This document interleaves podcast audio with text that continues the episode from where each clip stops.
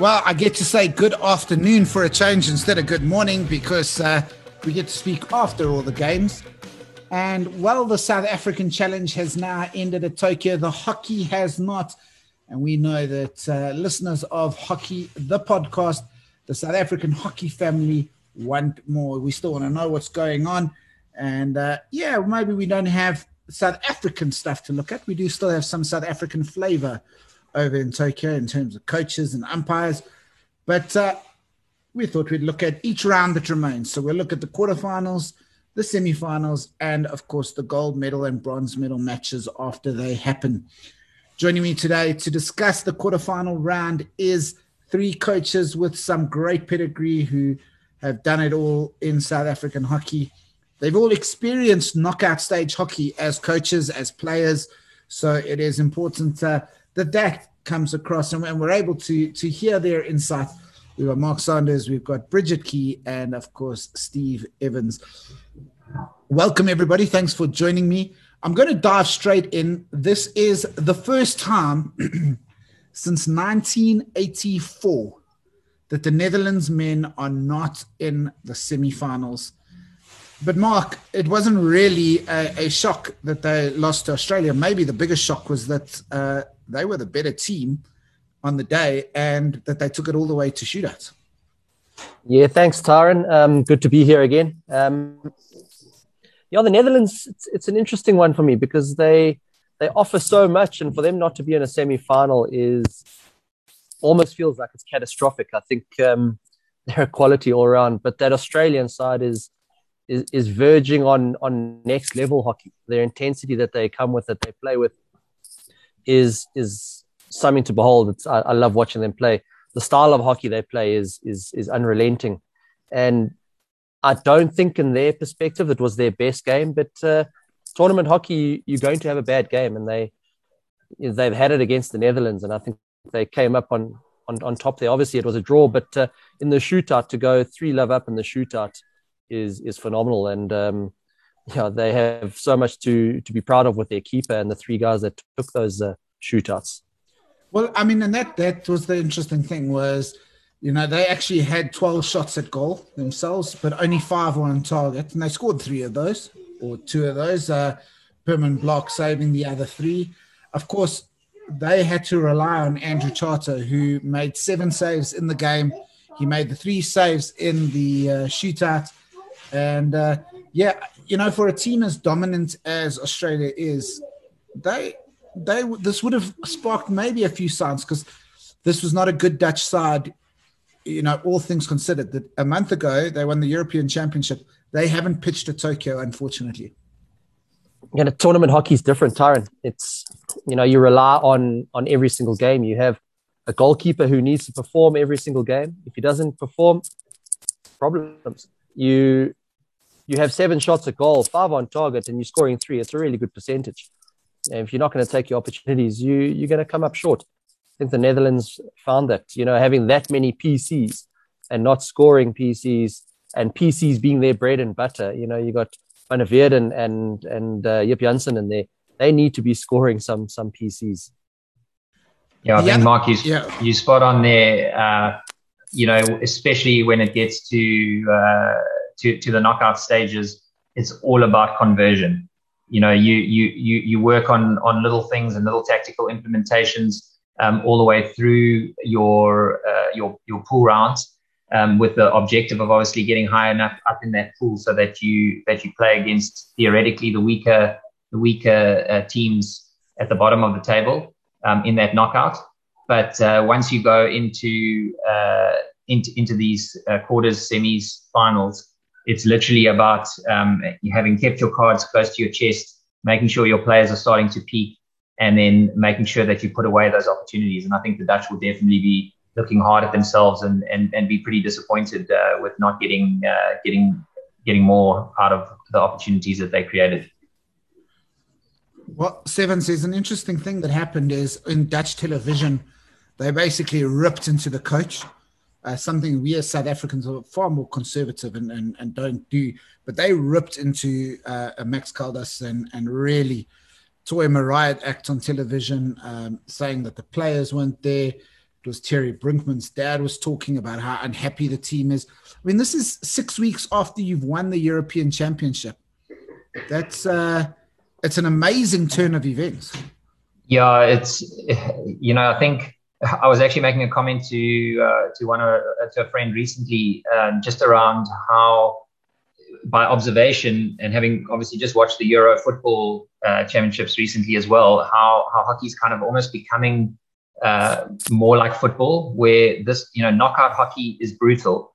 And to be honest, I think if we if we had to play these quarters again um, another ten times in a row, we probably have you know quite a few different outcomes um, each time. So actually, to to to create a winning campaign, uh, you you really need to have a special group of guys. You need to have incredible, um, you know, leadership and coach uh, sort of interface, if that makes sense. And uh, and and your and you, and you've got to build your campaign all the way through where you, where it, where you build more and more momentum. Um, because again, winning these winning these championships is is is really really difficult uh, these days, and it'll be interesting actually maybe even just to have a look at um, you know what types of what types of competitions there are um, in, in in all the different nations uh, and the different parts of the world because uh, I know from my own experiences of having played in Australia, Australians play a lot of knockout hockey. Um, they do it like in the midway in this in the league, uh, and uh, and and I think you know just being being continuously exposed to that type of uh, that type of pressure uh, really does make a big difference uh, from a from a from a player and men- mentality perspective and we we we saw Australia get through, and, and Australia is still very much the bookies' favourite. Um, not that I actually know what the bookies' odds are, but they're still very much the favourites to go and win the tournament. Um, they will next up play Germany, who, although the game was fairly even with Argentina, I felt like they were in control the whole time. They were victorious 3 1. Tim Herzbruch having his best game. Lucas Windfeder also playing really well. Uh, I mean, this is the Germans who uh, lost to South Africa, but uh, they, they look like a team that could cause Australia some some trouble in the semi final. Yeah, definitely. I, I, what was what was interesting, I think, about uh, about the German wake up call um, by virtue of having lost to South Africa is they they suddenly just had that little moment of realization that hey guys, if we don't pull our socks up, if we don't take our chances, if we don't uh, you know implement what coach what the coaches ask for, uh, we we're gonna we're gonna fall short. So often, you know, also when you're coaching in in in the local um, provincial championships, you know that you can be guaranteed that there's probably one one game in your in your campaign that uh, that uh, where where the guys are just not quite on form. They're not things just don't go your way, and you have to grit it out. And the mark of great teams is that you is that you is that you grit it out and you get through that uh, through through that poor game, if you like, and uh, and for the yeah, and you hope that it's not a quarterfinal or a semi-final for that matter. Well, and, and maybe that can be spurred on the last time a German side lost to a South African side at the Olympics. They went on to win the gold medal. So maybe there's good good omen there for them. I was about to say it could be quite a a double head victory for us if um, that were the case, and that you go on to be a team that unfortunately doesn't make a quarterfinal after such a superb uh, campaign as the South African men had, and then all of a sudden, you know, the the game that you you won is against the Olympic champions. It would be quite a quite a story. Um, for our for our boys. But I also think just going on what Sevens was saying, and sorry I didn't say hi to everyone, uh, but it's great to be here again and, and chatting hockey. But uh, yeah, I think Sevens is hundred percent right. Is that it's testament to a great side that the Germans have sort of obviously ironed out some of the hiccups that they might have had in their pool games and have seemed to be peaking at the right time, which is exactly what you want as a coach uh, that ability to sort of identify the mistakes and then make them, you know, apparent and then subsequently not let them come into play in the crucial you know, knockout phases, as you say. We're not used to knockout hockey a hell of a lot here in SA, but um, the Europeans and the Aussies are, and it would be it would be quite a thing to see, you know, like as these teams go along now into the semis. uh, how they start to get better and better and more clinical in the crunch times and those, you know, those really, really crunch moments is when it all comes down to the win or the loss, I suppose. It would be yeah. a great, great, sorry, Mark, I was going to say it would be a great dynamic if we could go into our IPT and almost have a, a 16 team knockout IPT. It would be quite interesting. Early. be a hell of a fun, interesting tournament to watch. Um, but you know that German coach Kais, he's uh, he's quite astute and finding the right combinations at the right time is uh, has been key in managing those rotations. That heat is and humidity is unbearable there in uh, Tokyo at the moment. And you know, if you touch back on the Netherlands Australia game, those those changes are critical. You know, and getting those right combinations, getting the players fresh and at 100% quickly is is important in tournament hockey.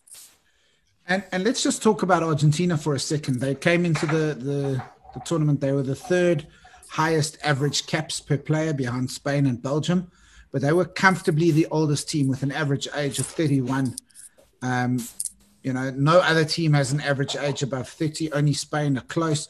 You know, it's almost the end of the era for that golden generation, that Olympic 2016. They've, they've given up their crown now. And uh, yeah, are we are we going to see a lot of change for Argentina in the next cycle? Sevens, let's go with you. Sure. Uh, yes, most certainly, Ty. Uh, one of the one of the interesting things was I was involved um, with the with the 2000 Olympics um, by virtue of having qualified but being withdrawn. But I ended up going to those games uh, as a volunteer and I ended up um, you know, interacting with a couple of the Argentinians because we played a lot against them over the over the in the run up to to those games. Um, in fact, Max Caldas was uh, was was playing in that side, um, and they obviously were were were thanking thanking me for for uh, yeah for for for the decision that uh, they were there and they were competing. But what was interesting about it is that it gave them um, that little that little bit of injection. They had nothing to lose they went out there and they ended up um, getting into the top eight, and and that and that is what you know off the back of the of, of what's always been a very successful uh, women's program.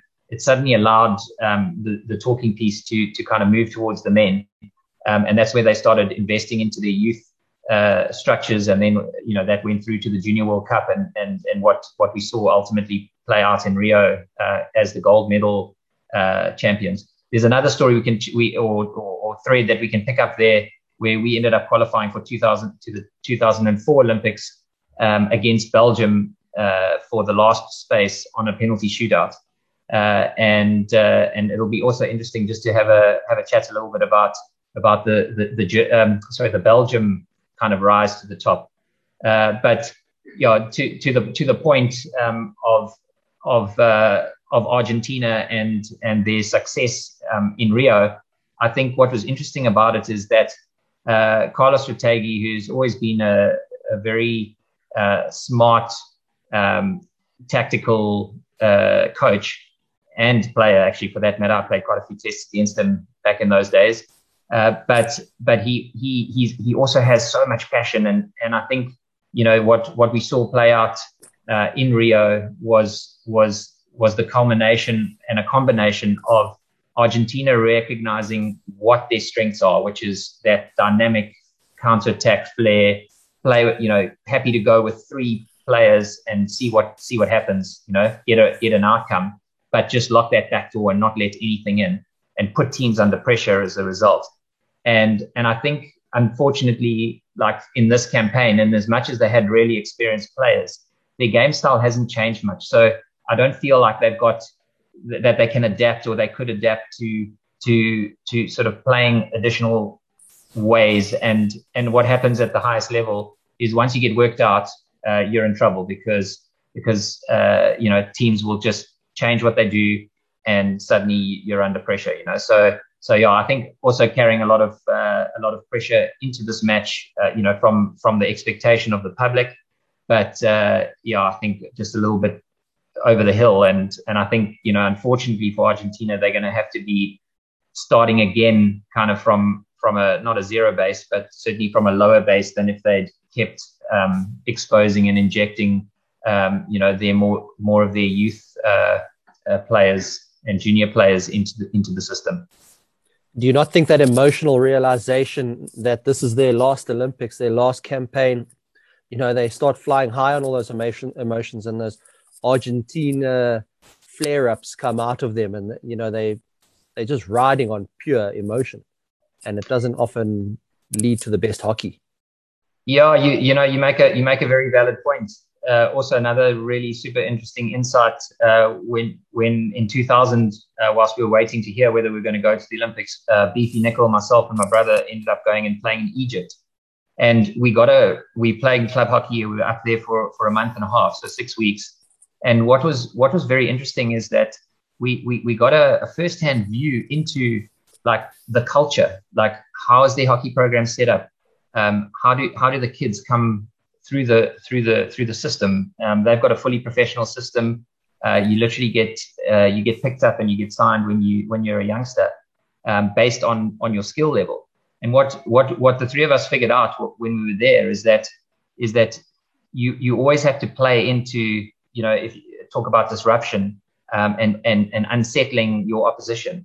Um, when you've got insight into how um, another country works, uh, you, you you've got you've got tools that you can use to to unsettle you know your your opposition. So I think you spot on. The the Argies have always been um, you know pretty hot headed and uh, you know you're riding on that sort of on on that on that emotion and uh, yeah, definitely you know countries countries have worked that out and they they know that they can that they can rattle a few cages there.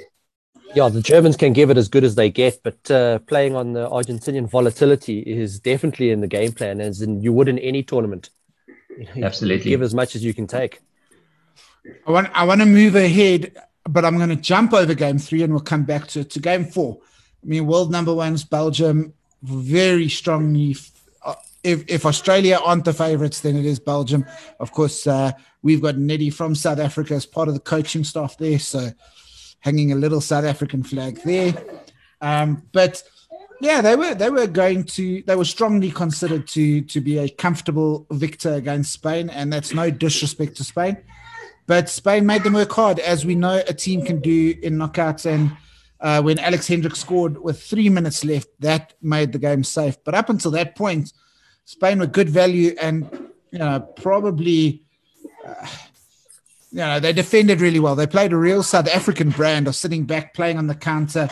The problem is when you when you've got Vincent Vanasch in goals, you have to be absolutely clinical with your goal striking, and they just weren't clinical enough to take advantage of the break. Yeah, even the goal they scored was probably outside the circle, in my opinion. But uh, enough said about that. But Spain did play a good brand of hockey there. They they had a plan for that particular game, and you know, it rattled the Belgians, and I think the the Belgians probably a little bit more nervy in that the possibility that they may not win another uh, win a gold in the Olympics with their their golden age as well. Um, possibly playing a little bit uh, on that, but uh, it took them a while to get going. I mean, they ran down Hendrickx on PCs every single time, and uh, the the Belgians persisted with Hendrickx, and uh, it showed. I mean, he scored two of those three goals. Are, are, in your opinion, Steve, looking at the two favorites, Australia and Belgium, and obviously they are in opposite sides of the draw, which one of those two look like the more complete package right now? Yeah, look, based based on based on the sort of uh, on the conversion rate on the corners um, with Hendrickx there, I, I think the I think the Belgians are are going to be a very very tough outfit uh, to beat. Uh, having said that, I, I, know and I love the Aussie mentality. Uh, they never back down.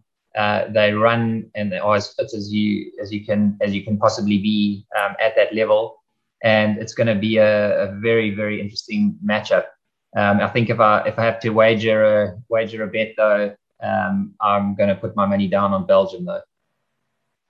Yeah, to me, they've just got a little bit more of the rounded character. I just think that pressure on them to get the gold is going to be a lot more immense than it is uh, on Australia because Australia have won so much before. The last quarterfinal was probably the one that people were most eagerly anticipating. It was the Great Britain men who have not been that impressive in this tournament, although you never know what you're going to get from them. They've got some proper players in Matt Wallace, in um, um, Sam Ward, who is an inspirational story in himself. So a, a, really good side. Forsyth obviously not being selected being a big, big call, the Scotsman.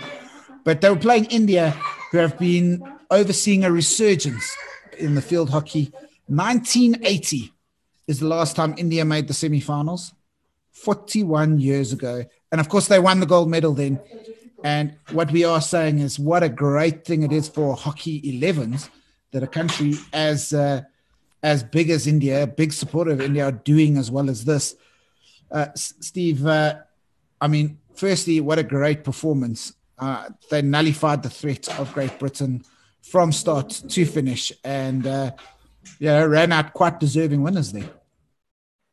Yeah, absolutely. Uh, I think I think we we're starting to see you know what India is capable of, and uh, and and you know there there is, there is absolutely some amazing uh, skill as has always been the case in the Indian context. But I but I think the difference now is that and and, and it's been quite a long process. We can probably you know talk a little bit more about it if there if there is some time. But uh, you know when when when India were had kept on as with the advent of uh, of artificial uh, turf, uh, a lot of the a lot of the the European teams that that had kind of were bigger, more physical, moved the ball around um, with much more precision uh, than the Indians that used to thrive on the individual stick skills, the hand speed, uh, you know, playing playing on grass and so on.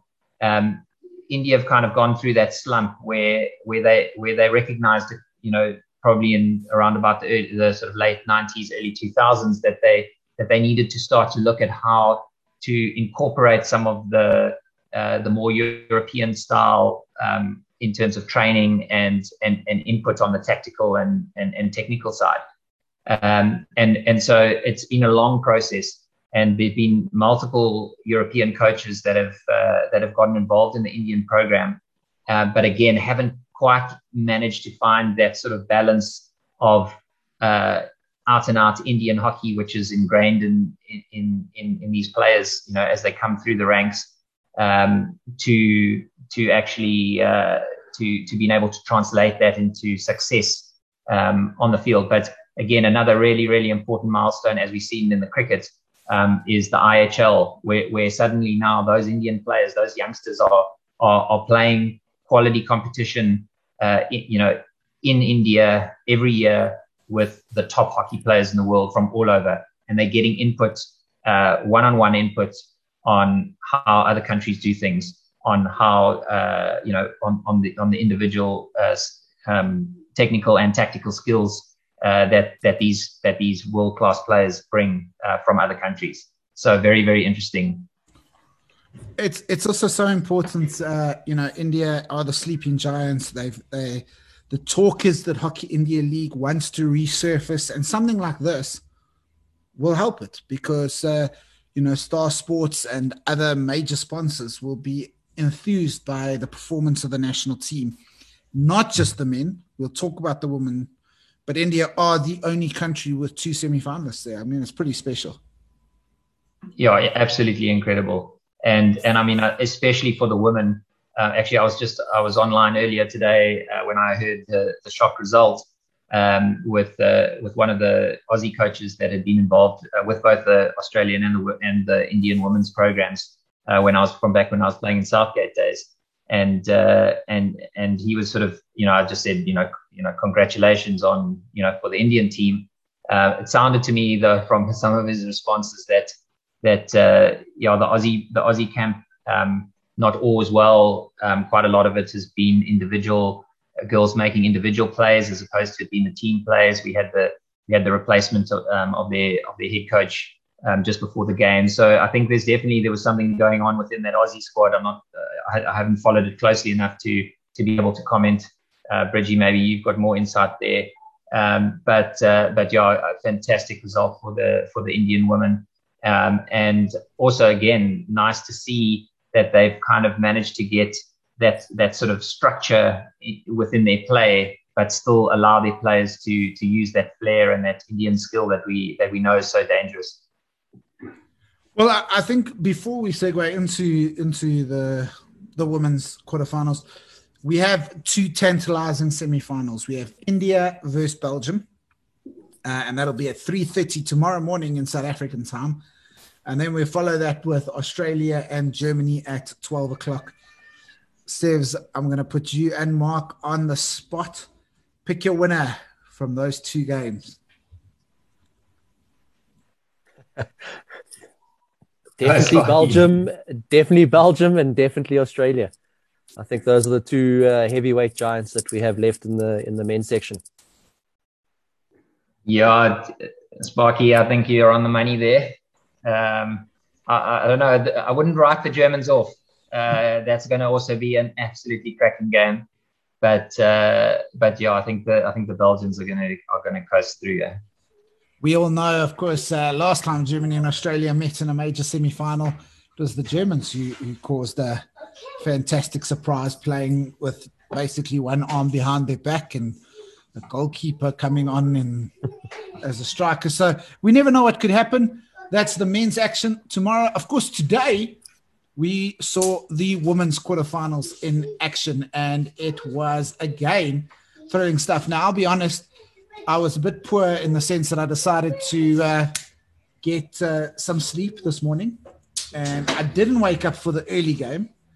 Um, I had to watch it a little bit later, but oh my word, waking up to two incredible results. We'll start uh, with the first game, and that was, of course, Germany zero, Argentina three. Now, the Germans, European runners up. Argentina, obviously a great side, ranked below them, not quite the side that they used to be, but what an amazing result for Argentina. Dominant from first whistle to last whistle, winning the game 3 0. Um, and the goals were scored by Ruiz Raposo, uh, Maria Granatto, and Albertarrio, who opened the scoring just before halftime. Uh, you know, as, as, much as you can look at it, I mean, the Germans, eight shots at goals, the Argentinians, 15 shots at goals. It was as one sided a match between these two sides have been. Um, and the best team won, but many of us were expecting a really tight battle there. Uh, I'll open the floor to whoever wants to jump in first on this one. Wow, just wow. I'm going to jump in just because uh, it's so it's so hard with the Argentinian team. They they're like so unpredictable on what you're going to get, and a lot of people have always said, you know, they they battle to play when they travel, and they often don't play their own style when they're not playing at home or you know close to home. And I I, I didn't wake up for it. I must be honest, but I watched again later today and it was just like it's just so exciting. Their style of hockey is just so unique and so inspiring for you know the quick hands and the and the unique little skills that they pull out and things like that. And uh, it it was a, a you know end to end kind of stuff. But yeah, it was. Uh, I must say, I'm glad, and I might be you know held up by someone on this one, but I'm I'm glad Argentina came away with it just because I think they offer a very unique um, field of play that creates a nice excitement for uh, female hockey and things like that. And it's it's great to see. And we're not just getting the same routine, sort of European style. That is brilliant, but um, here you've got, you know, something that's really quite special and quite diverse. The the interesting thing here is that Argentina were the most experienced team at the tournament and the second oldest behind Great Britain. Whereas Germany made the decision to discard some of their more experienced players, their older players. Jana Müller Wieland, uh, obviously one of them, still playing great hockey, but they chose to leave her out. They were the youngest squad at the tournament by some distance. Um, and in fact, the third least experienced. Only Japan and South Africa with less experience uh, in terms of average caps. Um, I mean, Sevens Mark, it's a strange decision to cast out so much experience before a major tournament. I think every team in a in a tournament environment needs a good balance of experience and, and youth. You know, you, you you've come a long way as an experienced player, and you've learned so much over these times that it helps manage these these moments in these big games that I think that the German side lacked today. You know, they needed someone who's going to take charge and say, right, we're going to dig our heels in. We're going to get stuck in, and we're going to allow the the youngsters to play with what they know, with their flair, with their enthusiasm. But I don't think I don't think the Germans had that today, where Argentina just far superior in that regard. I would I would just add um, we it's obviously also you know as an armchair coach uh, we don't we don't have enough insight into into uh, you know how how Germany have been managing um, their their cycles and uh, in fact we were talking about it in the South African context you know um, with a lot of the European and um, teams especially uh, you you you try to create as much longevity as you can um, through these Olympic cycles. You know, you might find that uh, that having one extra year um, with the with the tournament being postponed due to COVID has kind of has has has thrown the cat amongst the pigeons a little bit uh, in terms of you know who who they selected and and who was fit and and and, and ready and available, and also how how this next um, this next cycle from from Tokyo through to through to uh, Paris uh, turns out do you think we'll see that many uh, retirements?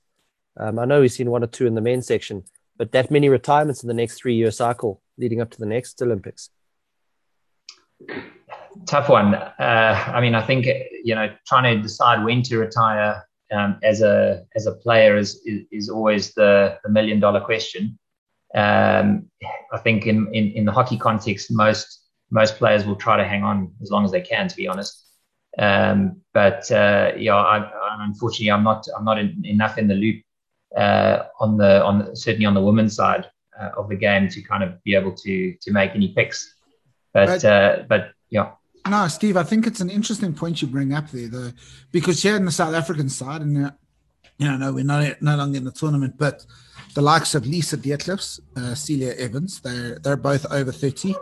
Um, Tokyo, uh, Rio's only uh, Rio. Paris is only three years away because of the postponement. The same on the men's side. You know, we start to look. We know Rassie Pieterse has called it quits. Uh, Austin Smith. Uh, we look at Tim Drummond. You know, arguably Taine Paton, uh, Jethro Eustace. They're all over thirty. In the past, you'd say four years, yeah, but now we've got less than twelve months to the Commonwealth Games. We've got just over a year to the the, the World Cup.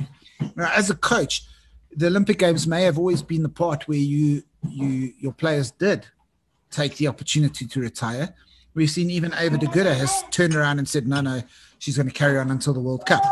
So, you know, how much of this delay by COVID, apologies, um, how much of this delay because of COVID is going to um, change retirement decisions? Uh, Ty, I also think you make an interesting point as the sevens there. I think how much of this delay made an impact into selection as well for coaches uh, in either prep, you know, for the Olympics or Commonwealth and or the World Cup. You know, all of those together. Does that impact or did that impact selection and people going, do I, do I prepare for the Olympics or do I go for the potential win at the World Cup? I think that the, all of those dynamics um, are ones people can talk about for hours and hours. But I think it definitely played a role, or in my opinion, I think it would have played a role in some coaches' preparations or thoughts into their prep and selection. And maybe we see that in the case of the Argentinian side, you know, being a young side, etc., inexperienced, and um, but yet maybe they're prepping for something else or looking into you know future aspects, be it Paris or or the World Cup. Yeah. Yeah, and I mean, obviously, we we don't have those answers, but when we do, we will uh, share them with everybody. Um, the other, the other, the other games that went by before we go to the big one was Netherlands took on New Zealand, and in true Netherlands style, it was a tight game until the opening goal. And and in truth, I, I never felt Netherlands were overly troubled. It was pretty comfortable. I don't think it was as well as we've seen Netherlands play. Um, and in saying that, they still ran out 3 0 winners. So, from my side, I, I'm sorry to jump in there. Uh, no, no, no. Um, I just felt the Netherlands actually looked a bit complacent um, at first. and then all of a sudden felt a bit of uh, pressure and subsequently started to pick it up. And then New Zealand almost looked a bit complacent and outplayed out of not necessarily skill or structure, but more just sort of um, lack of drive. I hate to say that, but it just looked a bit uh, static and stale on the park uh, in many phases. Uh, definitely in this in the third and the fourth tracker, I think Netherlands kept applying the pressure, but it was sort of like more just um, you know practice play in some places um, as opposed to an actual geez we got to got to pull our socks up here and really really give it uh, that's how I felt watching it. I just felt that it wasn't up to the same tempo as the other quarterfinals.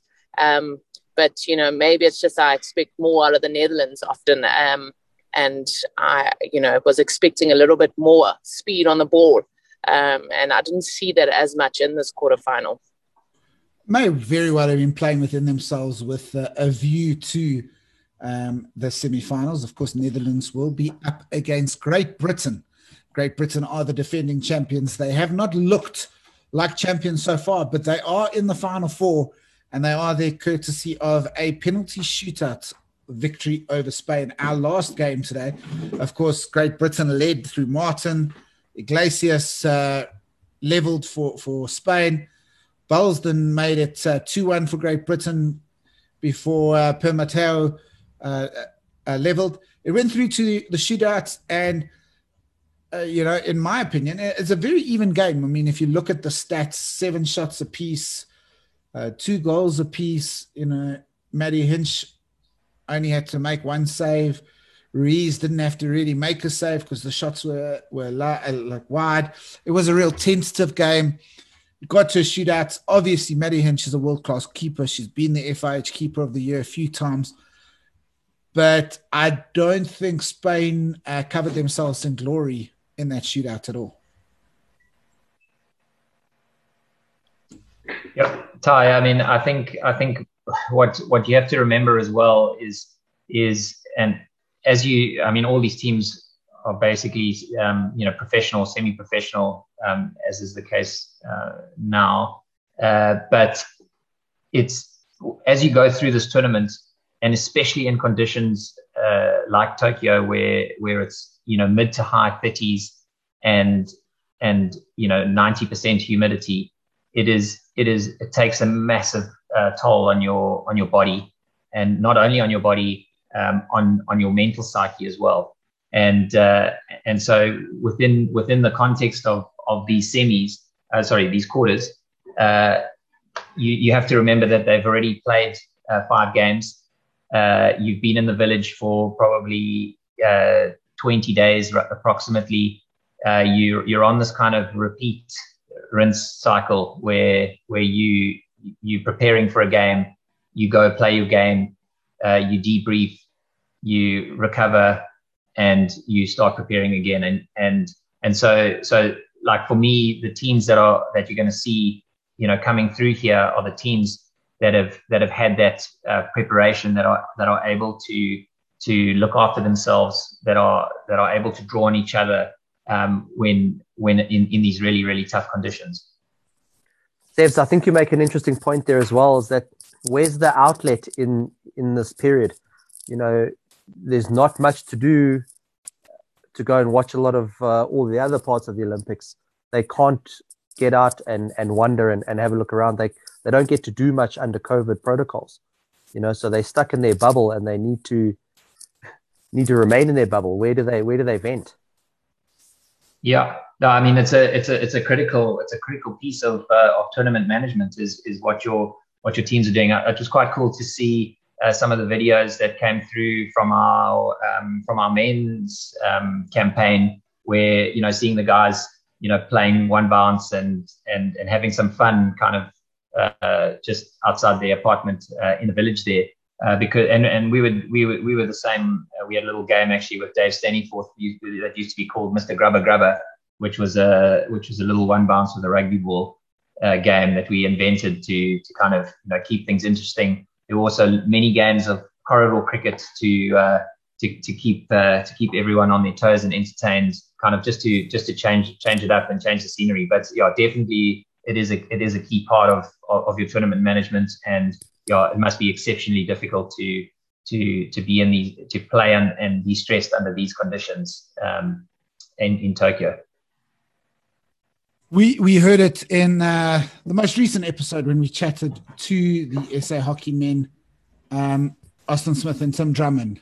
Basically said it's still an amazing experience, but it wasn't half as fun as 2012 or 2008, with the limitations on movement, with the access to uh, to moving around and having fun. Very strict protocols.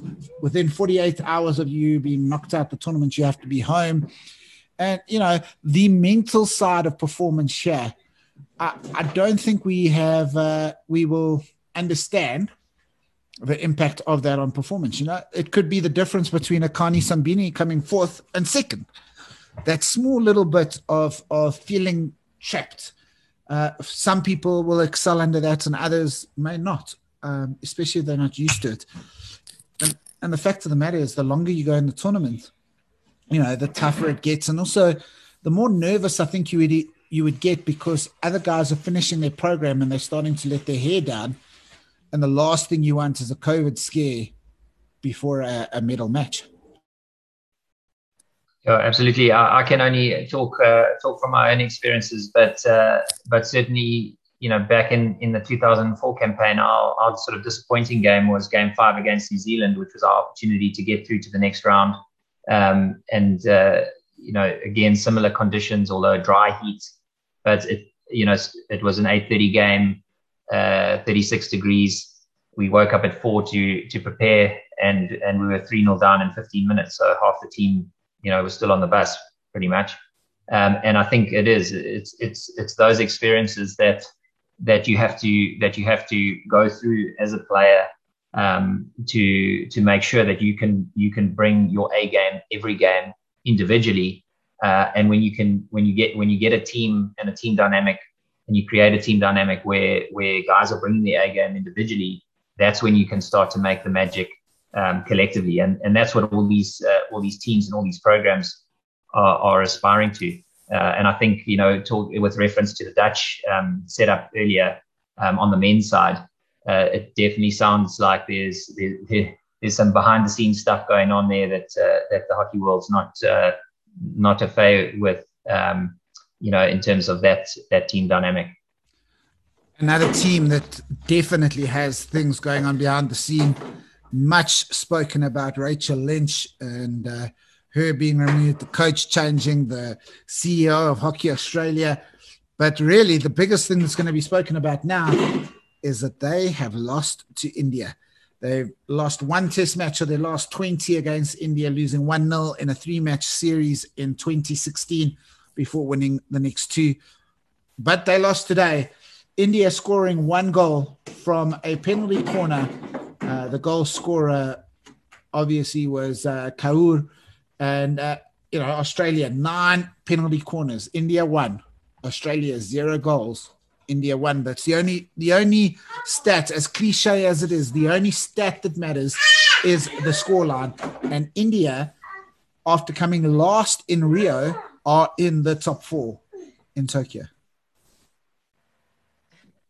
Uh, you, it's so it's so funny when I saw that result. Um, I thought to myself, this is a team that almost didn't get it, you know, get it together at all. And uh, the coach was being very critical of his players in the build-up play and the pool games uh, in, a, in a constructive way, but um, just saying, you know, our girls aren't playing well enough.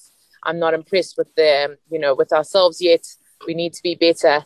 And it seems something changed, a momentum shift in their last few pool games, be it the game against South Africa or be it in the you know, other games. But something obviously just changed, and it seems that they snuck one in and have become a team that was potentially going to not even make a quarterfinal to a team that is now playing a semi-final.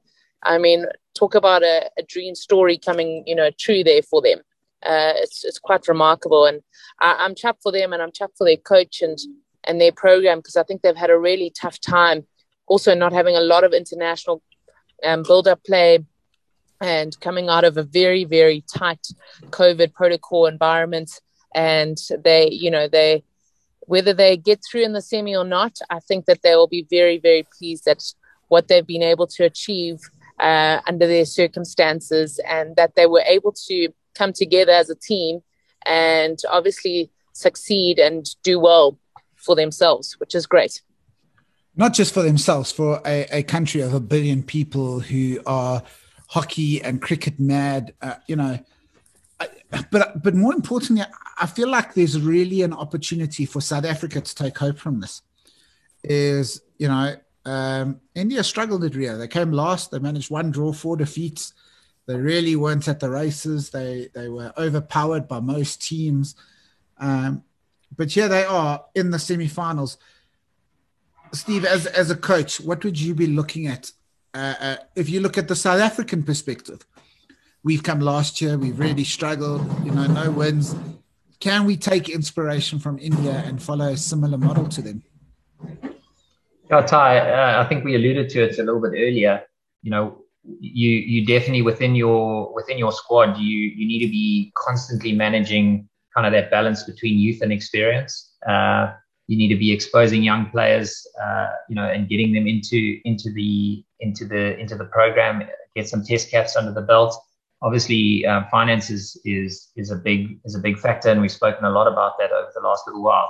Uh, but I always say that you know in our national programs, uh, the guys and girls that we have to worry about as coaches is not number one to 18. It's number 19 to 44, you know, or 19 to 52.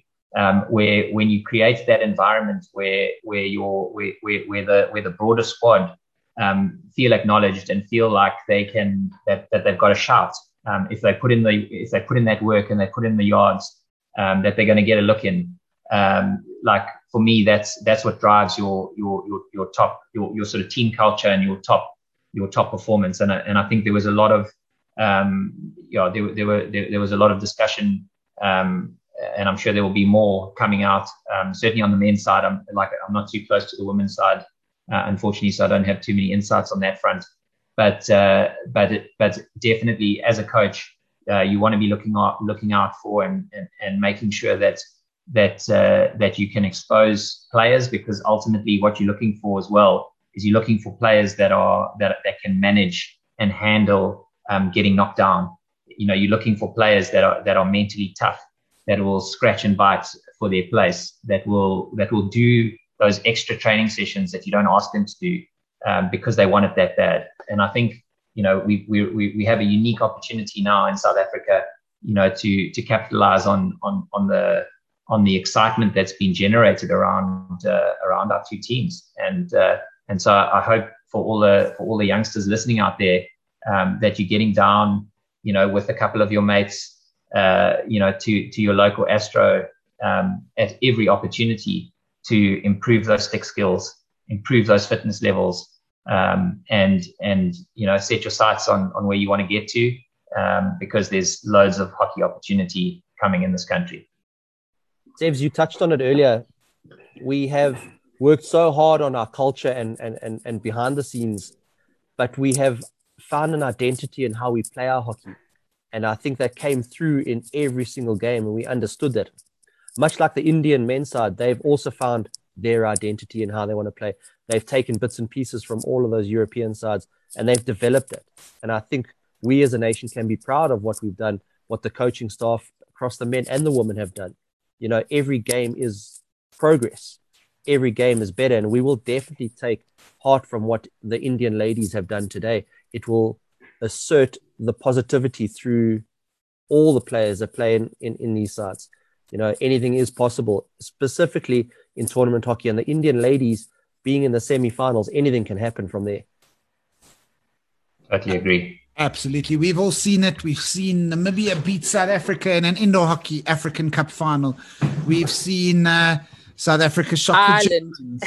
no, no, we've seen Ireland. Uh, Ireland make it to the, the World Cup semi final against all odds. You know, the, the stories of underdogs in sport are the most beautiful stories, but they exist because of that exact reason. It's sport when you go out on the field, it doesn't matter who's had the most prep on any given day, any team can pull off the right execution and can deliver a knockout punch. Uh, You know, for for uh, every Manchester City that wins a league title, you know, the stories of Leicester City are the ones that you'll tell your kids one day, and and maybe the story of India's women will be the story we tell our kids one day, the day that they shocked the world and won gold in Tokyo. To do that, they're going to have to beat Argentina in the semi final. And then they'll have to beat either Great Britain, the defending champions, or honestly, the world's best women's hockey team we've probably seen ever in Netherlands. It's going to be tough, but why not? Bridget, I made the, the gents put their heads on the block. I'm going to make you do the same. Netherlands, Great Britain, who's going through? Yo, um, uh, I'm going to be a purist at heart and uh, say that I back the Dutch in this one. Um, I think it's going to be a nice fight, but I just think uh, skill and experience is going to play its its role here. Not saying that GB aren't experienced, but just uh, you know a bit of um, bit deeper deeper rooted hockey in the in the Dutch side. So I think that I'm going to put my money on them for that first semi, definitely. And Argentina, India. Oh, I'm an underdog lover. Hey, one of my best experience, best memories of hockey is um, when Sevens was coaching that province side, or um, Sevens. Uh, uh, correct me if I'm wrong. And um, the Penn side uh, took a win against the A side, and I mean, it's just it's it's always exciting watching the underdog. So I'm going to put my money. Bridge. That's the one. That's the one. Yep. I'm going to um, throw my passion into it uh, for a team that's you know I really admire and uh, hope that India come away with something. Even though I love the Argentinian style of hockey and I think they are so exciting to watch, I just think that it will highlight what we've all just been speaking about about how uh, you know anyone can get to a gold if they put their head, heart, and soul into it. So I'm going to go with India. I'd love to see it an India Netherlands final. I mean, India being on the podium itself would be sensational. So, yeah, uh, Steve, Mark, Bridge, thank you so much for joining us. It's been fantastic. The quality of hockey continues. Tomorrow we got two semifinals. The day after two semifinals, and then hockey. The podcast Talking Tokyo will be back for uh, a wrap of the semifinals uh, with some more of our guests. Thank you very much for all the listeners. Um, hockey the podcast has moved into the top ten. Listen to sports podcasts in South Africa. Um, right now, which is really great. It's really great that at a time with British and Irish Lions, at a time with a Formula One race that was absolutely crazy. And at a time with all the Olympic events going on, the sport of hockey is what people are listening to. We have a great product. It's time we all work together to make sure we all uh, grow this game. Thanks, guys, for joining, and we'll see you all soon. Cheers. Cheers, Thanks, everyone. Aaron. Yeah, thank Thanks you very all. much.